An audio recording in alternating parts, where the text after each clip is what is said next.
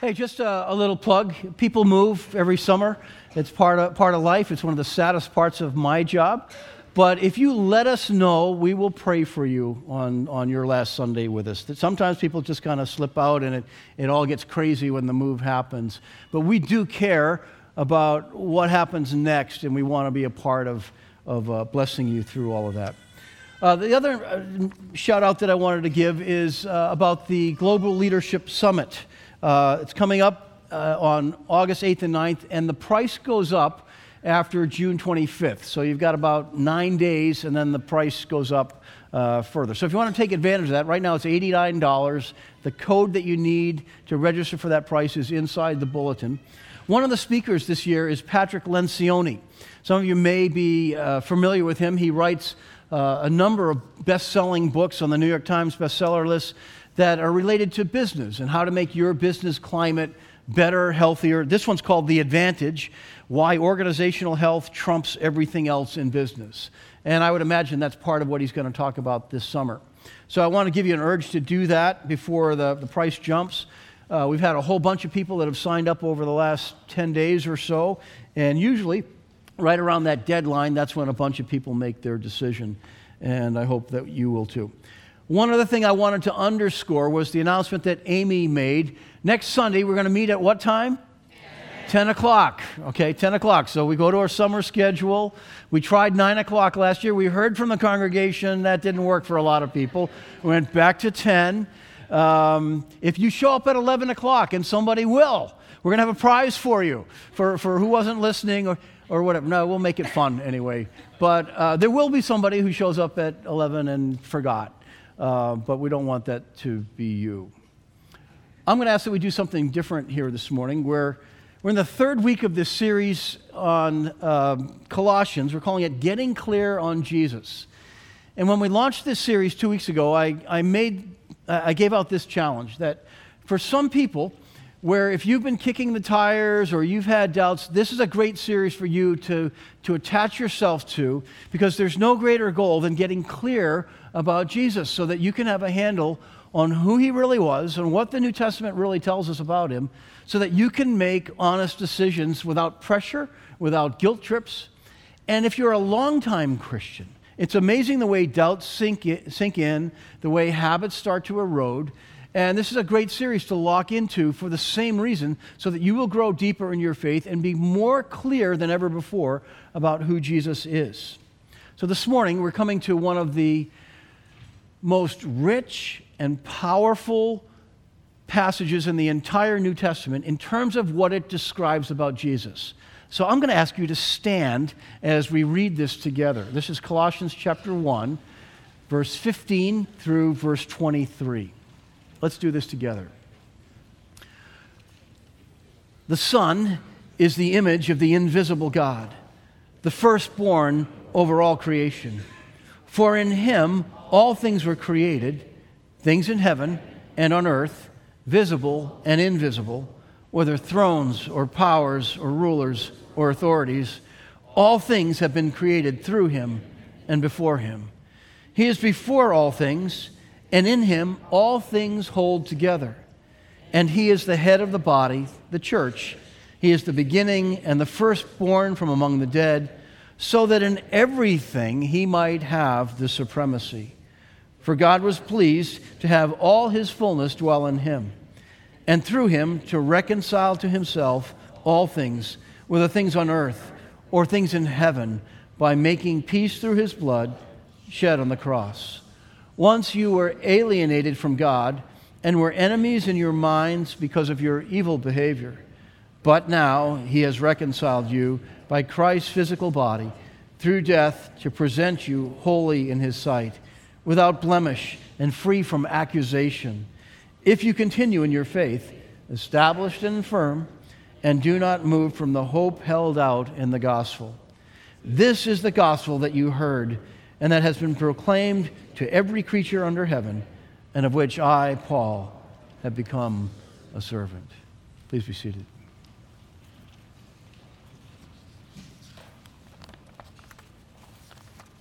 Pray with me for a moment. God our Father, we thank you for allowing us to gather on this day We ask for your blessings on the fathers and grandfathers and papas in our life. Thank you for lessons learned. Some of them learned the hard way when we get the meaning of the lesson afterwards. Some of them learned on the prevention end of things. Some lessons through doing and playing and laughing and throwing balls and learning to fix broken things. Lord, we ask that you would make us wise to life. We thank you that there is a Father who is greater than all, who loves us, who welcomes us, who teaches us many lessons, who picks us up when we fall, who restores us when we've walked away, who continues to encourage us and to call to us, who fuels us with a sense of mission and passion and truth. We thank you that you, our Father God, sent Jesus into the world to show us more of what you are like, your characteristics, your traits, your heart, your passion, your love. We ask that you would equip us through our time here, Sunday after Sunday. We ask that you would prepare us to live out our faith in the midst of a world that is increasingly confused about Jesus.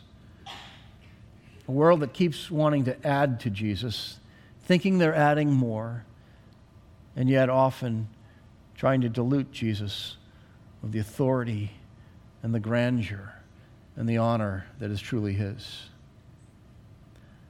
Lord, you know each and every person here. You know our fears, our struggles, our joys. You know, the folks that are wrestling with some great decision about life or work or family this week, hoping that you will supply some measure of wisdom.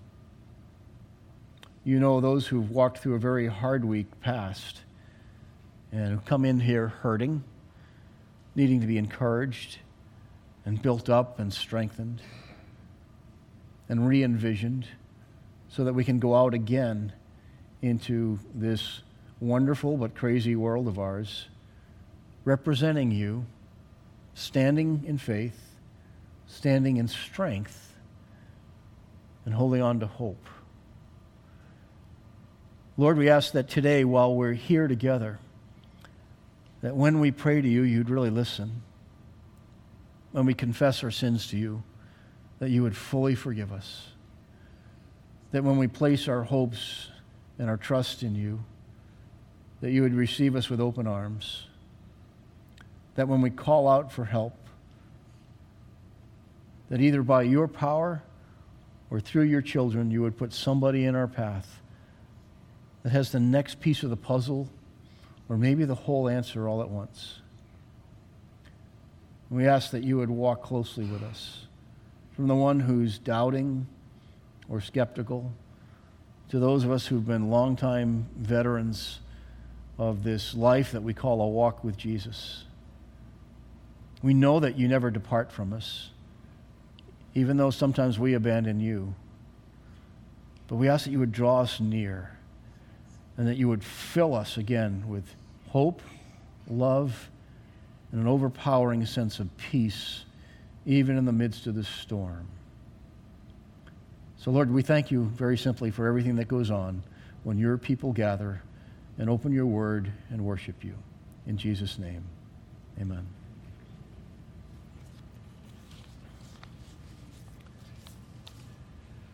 Richard Mouw served for some 20 years as the president of Fuller Theological Seminary in Pasadena, California. He retired in 2013. Mouw tells of the first time that he and his wife attended the National Prayer Breakfast in Washington, D.C. There were several dignitaries there the President of the United States, the Vice President, Secretary of State, several members of Congress.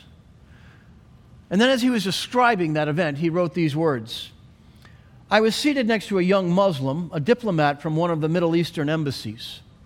In our brief conversation, I asked him how long he had been in Washington. Less than a year was his answer.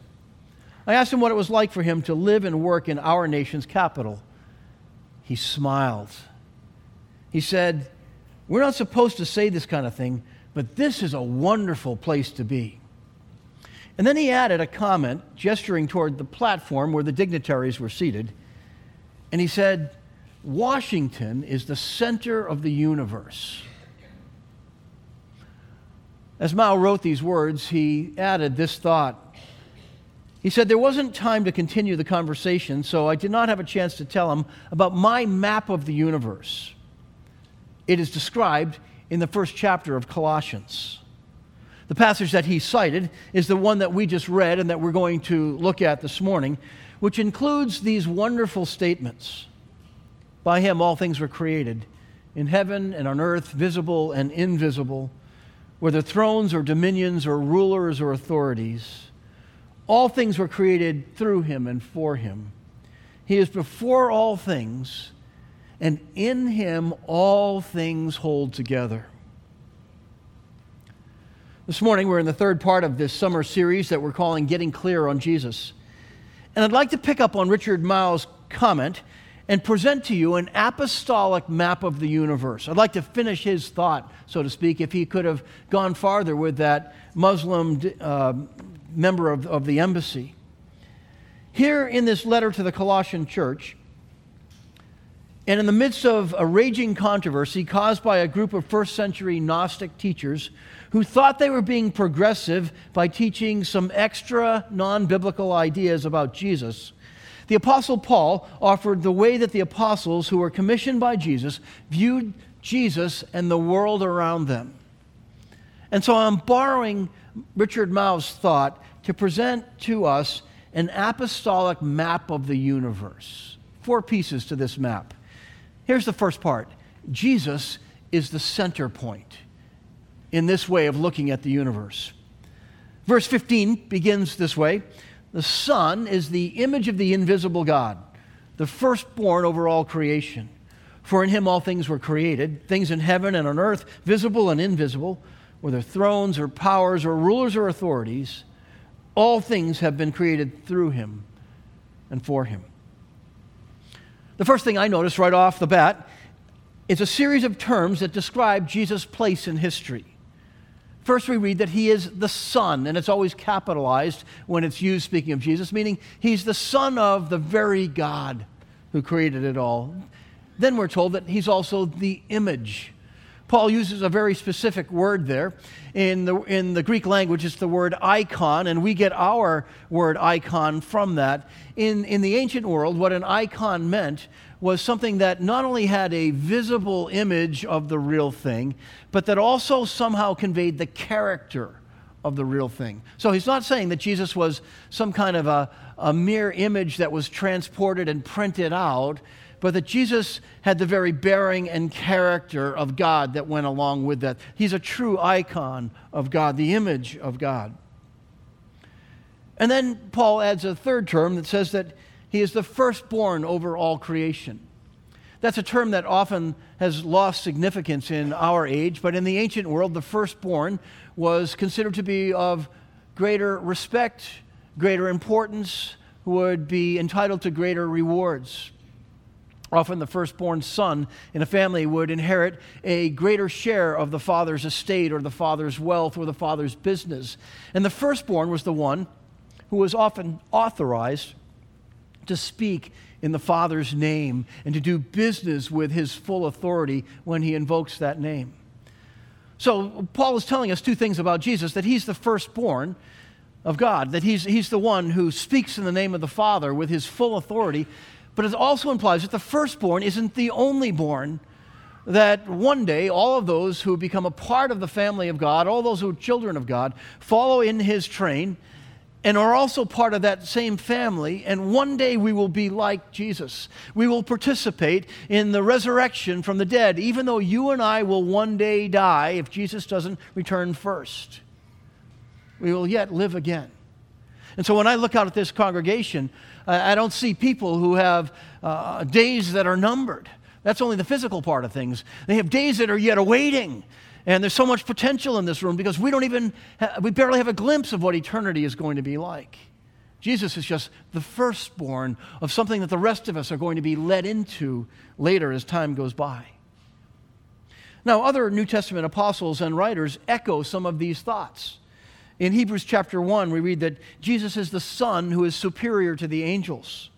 Again, in the same chapter, we read that Jesus is the radiance of God's glory and the exact representation of his being. Uh, they could have summed all that up and said he's the icon, he's the image of God, he's the exact representation, not a cheap copy. Peter adds in his little letter of 1 Peter that Jesus is the cornerstone.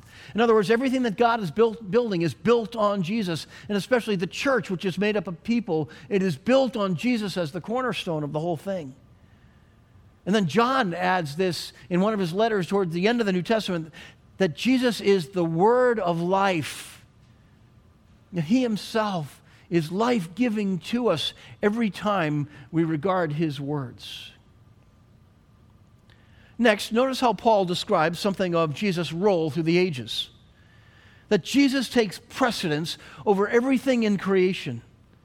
It says, In him all things were created. In other words, he was around before the creation and he was instrumental in the creation. Jesus takes precedence over every power, authority, and institution in this world. This is the viewpoint that Paul is writing from. This is the viewpoint of the apostles. This is the viewpoint of the early church, even before the New Testament is put together in the way that we read it. You see, in God's eyes, it's all about Jesus. All things have been created through him and for him. So you might ask, where does that perspective come from? How could Paul write such things? Well, it would come from a handful of sources. One, Paul was steeped in the Old Testament scriptures and he knew them well, the, the Hebrew scriptures. He knew that all the way back in the very first chapter of the Bible, back in Genesis chapter 1, that we read the first three verses that say, In the beginning, God created the heavens and the earth. And there in verse 1, we meet God the Creator. The very next verse introduces us to the Spirit of God and says, The Spirit of God was hovering over the waters. Now we find there's one God, but we've discovered two of the persons of this thing that we sometimes call the Godhead. And then in verse 3, it gets even a little bit more complex when Genesis goes on to say, And God said, Let there be light. And there was light. And then the creation unfolds.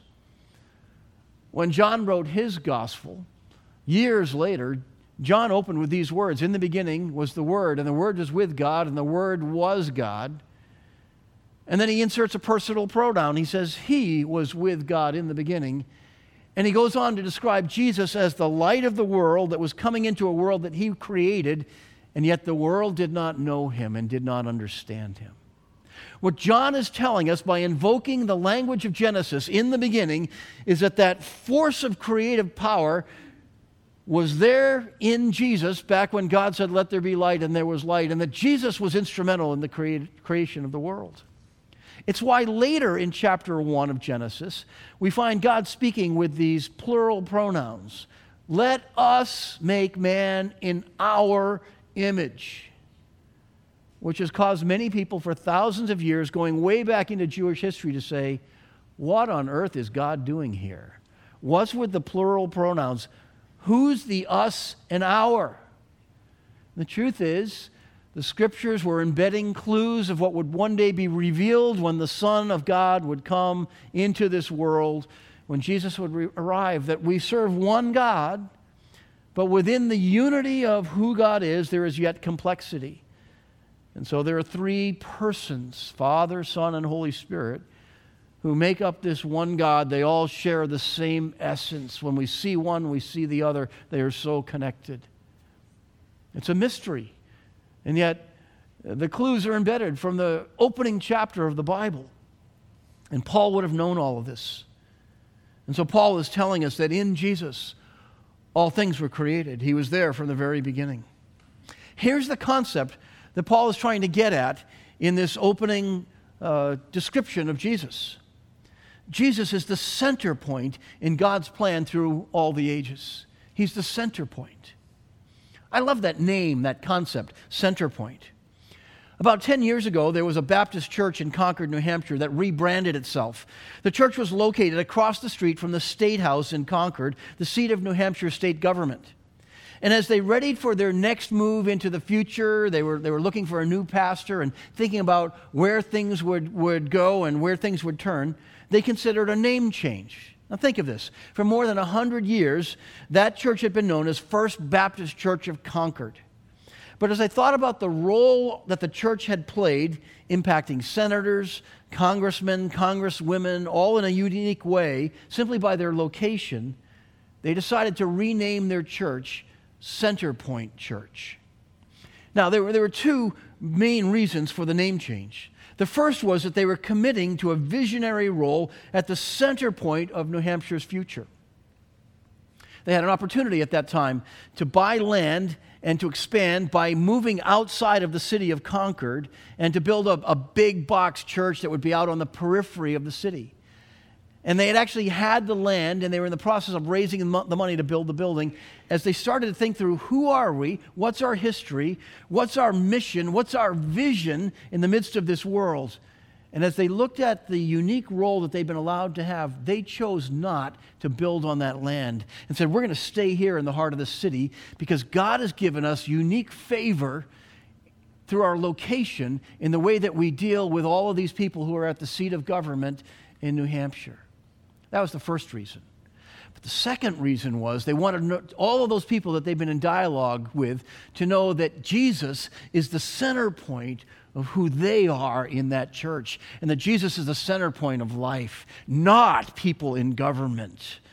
Isn't that an awesome mission, an awesome description? Center Point Church. Now, that, that song lives on in some of the uh, that, that thought lives on in some of the songs that we sing around here sometimes. Several years ago, uh, Hillsongs and, and Israel Houghton came up with a, a great song that captured this point. It's called Jesus at the Center. Uh, there's, there's a line in the chorus that goes something like this Jesus at the center of it all. Jesus at the center of it all. From beginning to the end, it will always be, it's always been you, Jesus. Jesus. And then a little while later, the chorus comes back and it changes it just a little bit. And it says, Jesus is the center of my life. Jesus is the center of my life. From beginning to the end, it will always be, it's always been you, Jesus, Jesus. I hope we sing that somewhere in the next couple of weeks and, you know, bring that back. But the point isn't about me. The point is about Jesus. He's the center point of everything when we understand what the scriptures are telling us. He's our reference point. Here's the second piece of this apostolic map of the universe Jesus is supreme in every possible way. He is supreme. Verse 17 picks up this thought He is before all things, and in Him all things hold together. And he is the head of the body, the church. He is the beginning and the firstborn from among the dead, so that in everything he might have the supremacy. Paul makes four bold assertions here in these two verses. The first is that Jesus is supreme in that he existed before everything else in creation. That is a bold statement. Here's the second Jesus is supreme in the way that life on this earth holds together. Without him, it would not. The third is that Jesus is supreme as the head and the leader of the church. He's not just the founder, he's the head of the church. I'm not. None of our other pastors are the head of the church. There's not an overseer or an elder who will ever be head of the church. Jesus is the head of the church, and we submit to him. We take our directions from him. We need to anchor our decisions in what his word says. And the moment that we run beyond that, we've got a club. It's no longer the church. We've got something that we created, but it would be very different if we were to leave Jesus behind. And the fourth bold statement is that Jesus is supreme in God's long range plan for human beings as the firstborn among the dead. Meaning, we're destined for resurrection if you have put your faith in Jesus and, and you are lost in the mystery of being in Christ and your, your life is wrapped up with Him. One day, we will live again. One day, we will enjoy all the pleasures of whatever eternity has for us. That grand picture at the end of Revelation where heaven no longer is a mysterious place up in the clouds, but heaven comes down to earth and God dwells in the midst of his people forevermore. And the earth is renewed in all of its splendor and glory, and it's going to be awesome. I don't know about you, but when I travel around every once in a while, I'll go to a different part of the world and I'll see some really nice spot and I'll just say, God, when that renewal comes, this would be a really nice spot. If, you know, when you're doling out those nice places, uh, this spot on the water in, you know, in Switzerland would be really, really nice. I don't know if you do that, but I do. Why did Paul write these things? Two weeks ago, as we began this series, I explained how the Gnostic teachers were teaching that they had a higher knowledge that was beyond Christian teaching. They taught that the spiritual realm was absolutely pure, but the earth and everything down below was evil and defiled and corrupted. And so they concocted a viewpoint of the world that held that God could not have created the earth, so there must be a whole lot of lower spiritual beings between God and this earth because God couldn't be so pure and have anything to do with this world.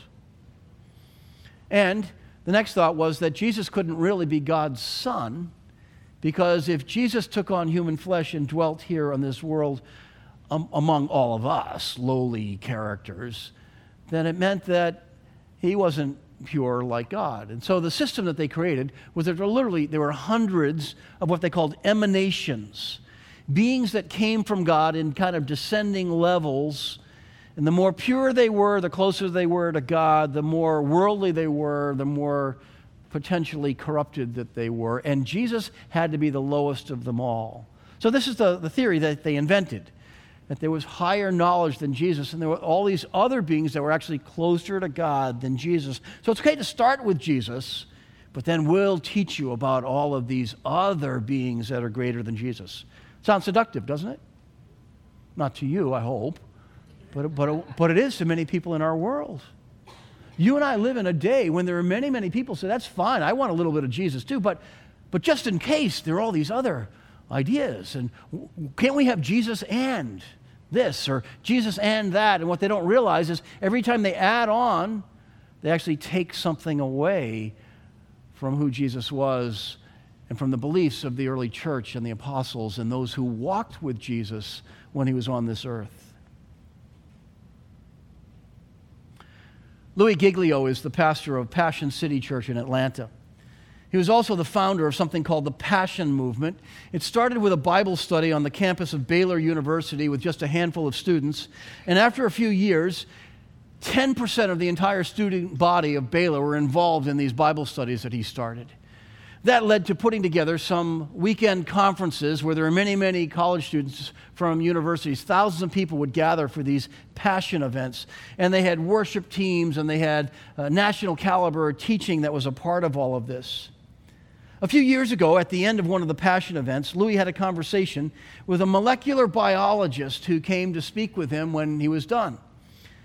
And when Louis, when Louis told him that he was going to be speaking in his home church on this passage in Colossians 1 in Atlanta the next week, the molecular biologist said, You've got to Google something before you finish your message. He said, Okay, what's that? He said, You've got to Google laminin. He said, Well, what's laminin? I don't know what that's about. And he went on to describe that we have something inside of every protein cell, in every molecule of your body, or cell of your body, there's a protein molecule that has this substance called laminin within it. And it, it has these arms that allow these molecules to attach to other things. Very simply, it provides the glue or the cement, so, that, so to speak, within your body. Without these molecules, organs could not attach to other functions in your body, and everything would kind of be a, a mess. We, we absolutely depend on this substance called laminin. So, this molecular biologist told Louis that as he was writing the message in Colossians, he needed to Google laminin.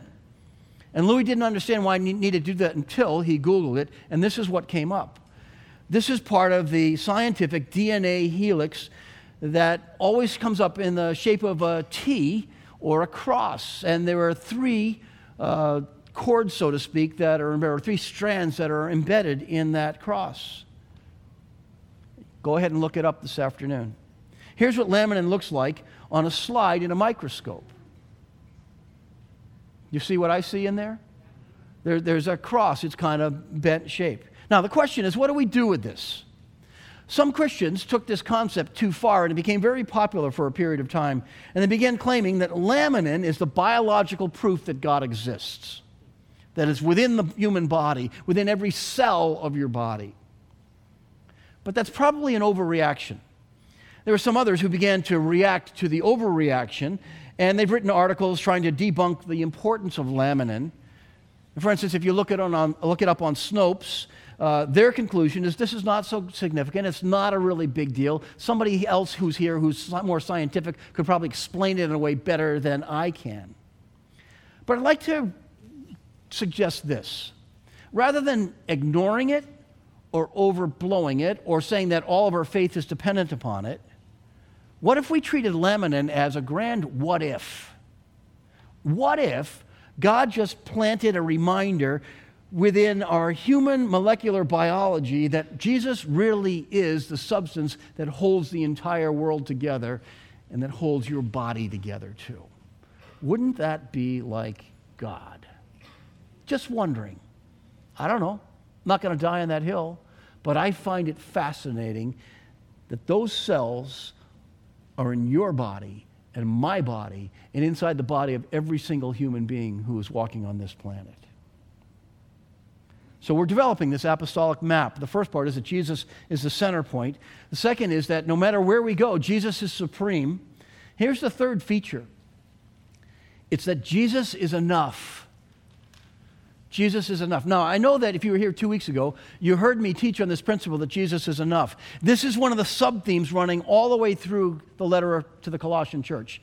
And some of you are going to get so sick of hearing me say that Jesus is enough that just about the time that you're sick of it, I'll know I've accomplished the point that I'm trying to get across. Because the time when you need to really know that Jesus is enough is when you're in trouble when you're down, when you're stressed, when every other support in your life get kick, gets kicked out from underneath you. That's when this needs to be ingrained in you. I can reach for Jesus because Jesus is enough. And it begs the question Will Jesus be enough when you don't get the job that you really want? Will Jesus be enough when somebody who really matters to you dies and you're hurting? Can you hold on? Will Jesus be enough when your support system betrays you at some point in life? Can you stand with Jesus? Do you really have a handle on him in such a way that your faith is not at risk when the disappointments that are common to life hit and hit hard? And I've got news for you. Not one of us is going to be exempted from the disappointments in life. Jesus said it best, John 16, 33. In this life you will have trouble, tribulation, but behold, I've overcome the world. That's why we lean on Jesus. So, verse 19 picks up this thought For God was pleased to have his fullness dwell in him. Is that way you read it? Anybody pick up what I just did there? I left out a word deliberately. It doesn't say that God was pleased to have his fullness dwell in him. It says that God was pleased to have all his fullness dwell in him. That's really important. We're going to come back to that and through him to reconcile to himself all things, whether things on earth or things in heaven, by making peace through his blood shed on the cross. Jesus is enough because all the fullness of God dwells in him. The words that Paul chooses here are letting us know that Jesus isn't just a little bit like God. In fact, Paul uses very specific language to tell us that all of God's fullness dwells in Jesus. He is fully divine in every way, despite the fact that he came into the world as an infant and that he grew up into a human being who might have looked very much like every one of us here. Paul uses a Greek word, and, and I rarely quote Greek words here, but I'm going to this time because it's important. It's the word pleroma. Can you say that with me? Pleroma. And it means fullness. And Paul reinforces it with that word all. So it's saying not just some of the fullness, all of the fullness of God, the Father, dwells in Jesus. Why did he do that? The Gnostic teachers used this word pleroma as well, and they used it to refer to all of the spiritual emanations that they had envisioned who were between Jesus as the lowest of them all and God, who's so perfectly pure that he's unknowable and unreachable by us. And they called those the pleroma the pleroma of entities, the pleroma of spirits that you might engage. And so Paul is making a point to counter that, and he's saying all of the fullness dwells in Jesus. It lives in Jesus. It resides in Jesus. It stays there forevermore, which basically means you don't need what they're selling. They have nothing to offer to you because they're wrong about Jesus because all of God's fullness is in Jesus. Jesus is enough. Jesus is enough to reconcile us to God. Jesus came to show real people in this world how they become reconciled to God. I don't know about you, but I keep finding people that I talk to who have this profound sense of being alienated from God. So much so that they are afraid to talk with somebody who claims to know Jesus, so much so that they become afraid to step inside a church thinking something bad will happen to them. That's how strong this powerful sense of alienation becomes. And too often, some Christians confuse their role and think that their role is to judge the world and the people in the world. Despite the fact that Jesus clearly said that he did not come to judge the world, but to save the world. Please, please, please hear me on this. There is a role for apologetics. There's a role for truth claims. There is a role for gently calling somebody out and trying to re-instruct them and bring them back into a safer pathway. But there are too many Christians in our day who are giving the church a bad name and our faith a bad name in the ears of non Christians by being judgmental toward the world. When Jesus himself reserved the harshest criticism for people who claim to know it all by judging, and you know what we called those people? Pharisees. Who here has a spiritual ambition to be a Pharisee? Anybody? But you know what the reality is? The more that we become judgmental of the world, we become more like the Pharisees, whom Jesus criticized heavily, and less like Jesus. And that temptation is always there, and we always need to choose the way of Jesus. And you are never going to get this right, and I'm never going to get this fully right, but we need to do our best to head in that direction. Because when people hear us judging the world, they stop listening and they do not hear the offer of grace. Does that make sense to you? It's a hard balance to walk, but we have to find that balance beam. And we have to do that within our age. And Jesus came to reconcile people to God. That is great news. Jesus didn't whitewash everything. People flocked to hear Jesus, knowing that he would call out their sins, while they also knew that he would also call out those who appeared to be the most righteous and the most powerful as well. And one of the reasons that he came was not because he gave them spiritual candy, but because he, gave them even handed love and truth in a very, very powerful mix. Jesus is amazing. Jesus is enough because of the victory on the cross. People often want to avoid talking about the cross, but the cross was where Jesus did his most efficacious work on our behalf. By dying in our place, Jesus accomplished all in one shot redemption, forgiveness, and the possibility of peace with God. As the one of a kind Son of God, Jesus is supreme. That's what Paul is telling us. He's the center point in God's story, in God's work, and in God's good news to the entire world. And so it is that John tells us that Jesus is the light of the world and the world was created by him. And Paul tells us that he's before all things and all things hold together in him, that he is the firstborn among many others who will share this eternal life with him. And he is the head of the church. Like everything else, it is for him. And then there's one last piece to this apostolic map of the universe. This gospel changes lives. This gospel, this good news changes lives. Look what he says here in verse 21. Once you were alienated from God and were enemies in your minds because of your evil behavior, but now. I love it when Paul does that. It's one of his great strokes of genius, and there are several but nows in his letters where he contrasts two great things. You were alienated from God, but now he has reconciled you by Christ's physical body through death to present you holy in his sight, without blemish and free from accusation. Oh, how we long to live there. We were free from accusation, without blemish. That's his goal.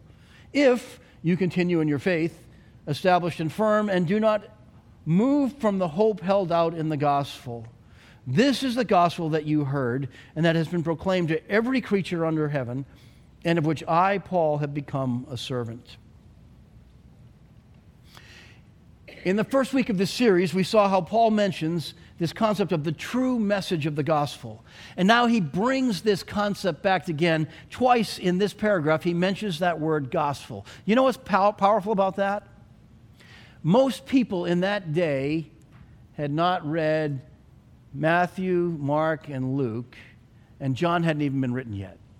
It's probably somewhere around the same time that uh, Matthew and Luke are, are, are writing as they're realizing that that first century group is dying off, and so they begin to pen their memories and their records of Jesus.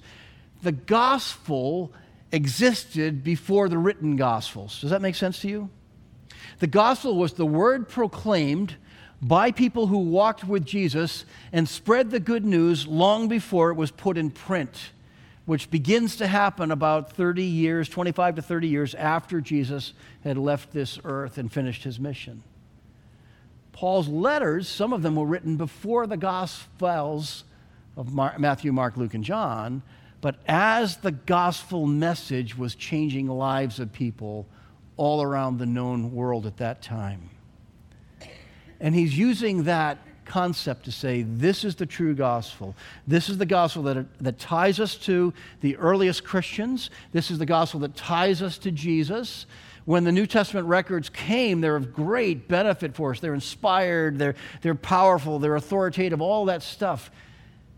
But the good news was spreading even without the written word. And this gospel is that Jesus is at the center of everything that God is doing, and Jesus reconciles us to God one person at a time.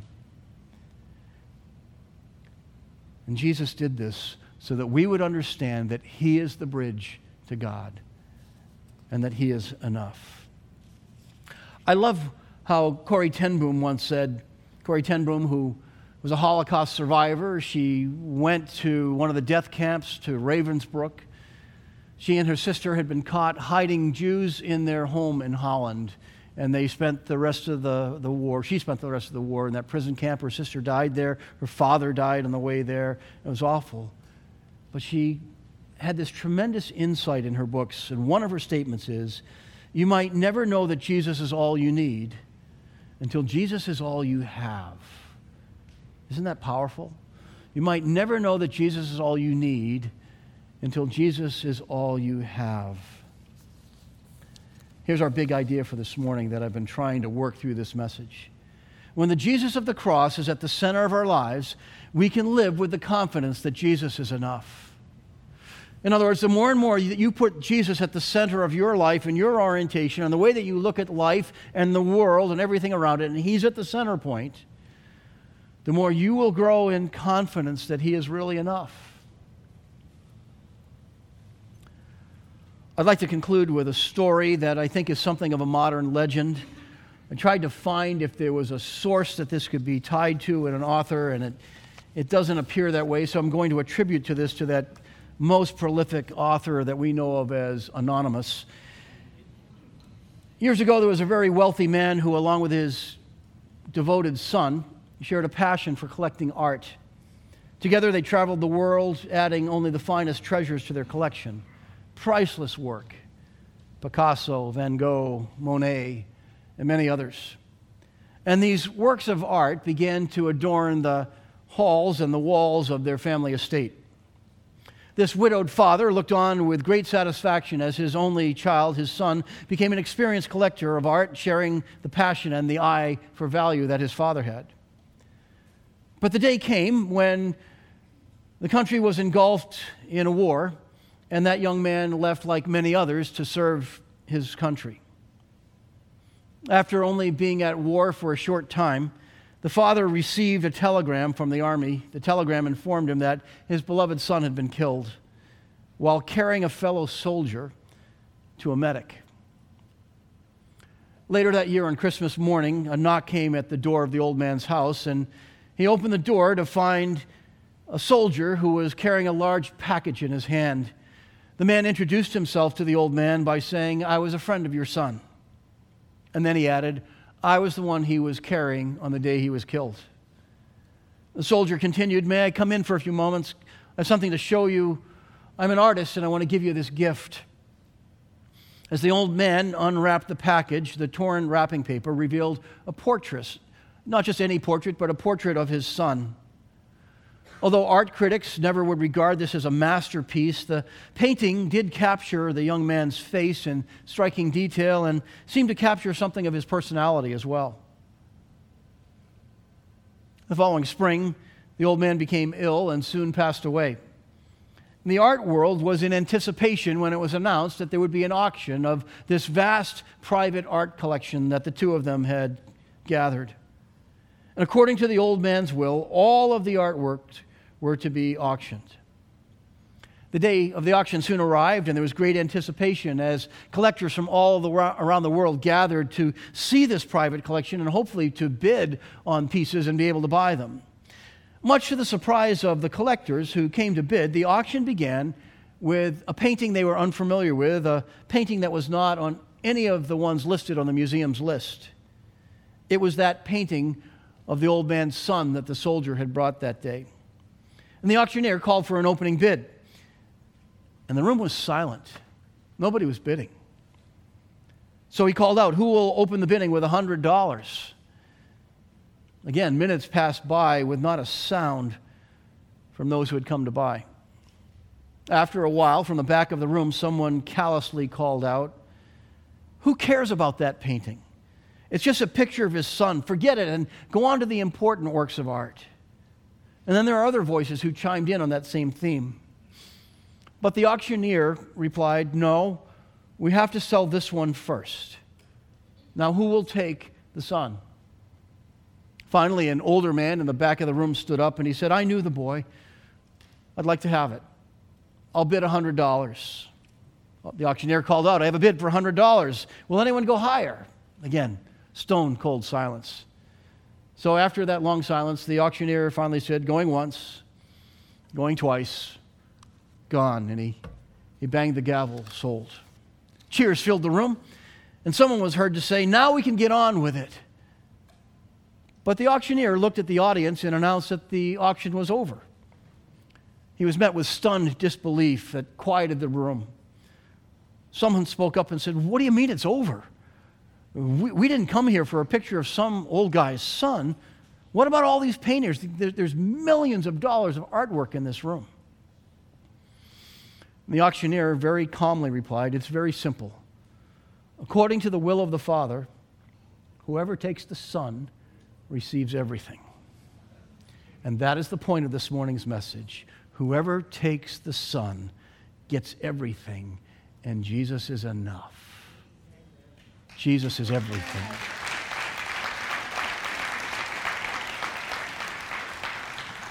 Let's pray. God, thank you for this wonderful Father's Day.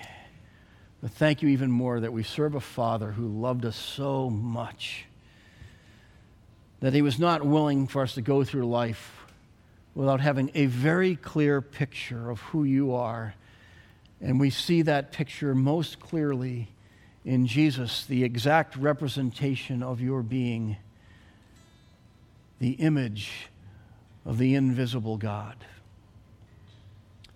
And Lord, I pray that either today or as we continue on our study of this letter, that you will give us great clarity into understanding once and for all and forever that Jesus is enough.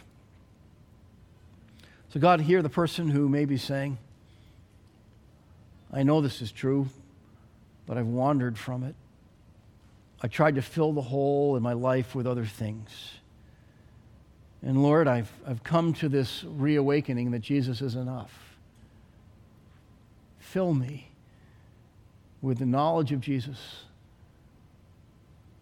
with an understanding of Jesus, with the ever so close presence of Jesus, and renew my faith and my life with you. Lord, hear the person who may be saying, I, I've known this decision was coming and I put it off. I've been cynical or I've been skeptical or I've been filled with doubts. But I know that I've heard truth here from the Word of God, from this ancient letter from Paul. And I need to find out if Jesus is enough for me. So here I come, doubts and all. I'm getting out of the business of trying to be religious enough by my own strength. And I'm going to trust that Jesus is the one that you sent, that He is enough.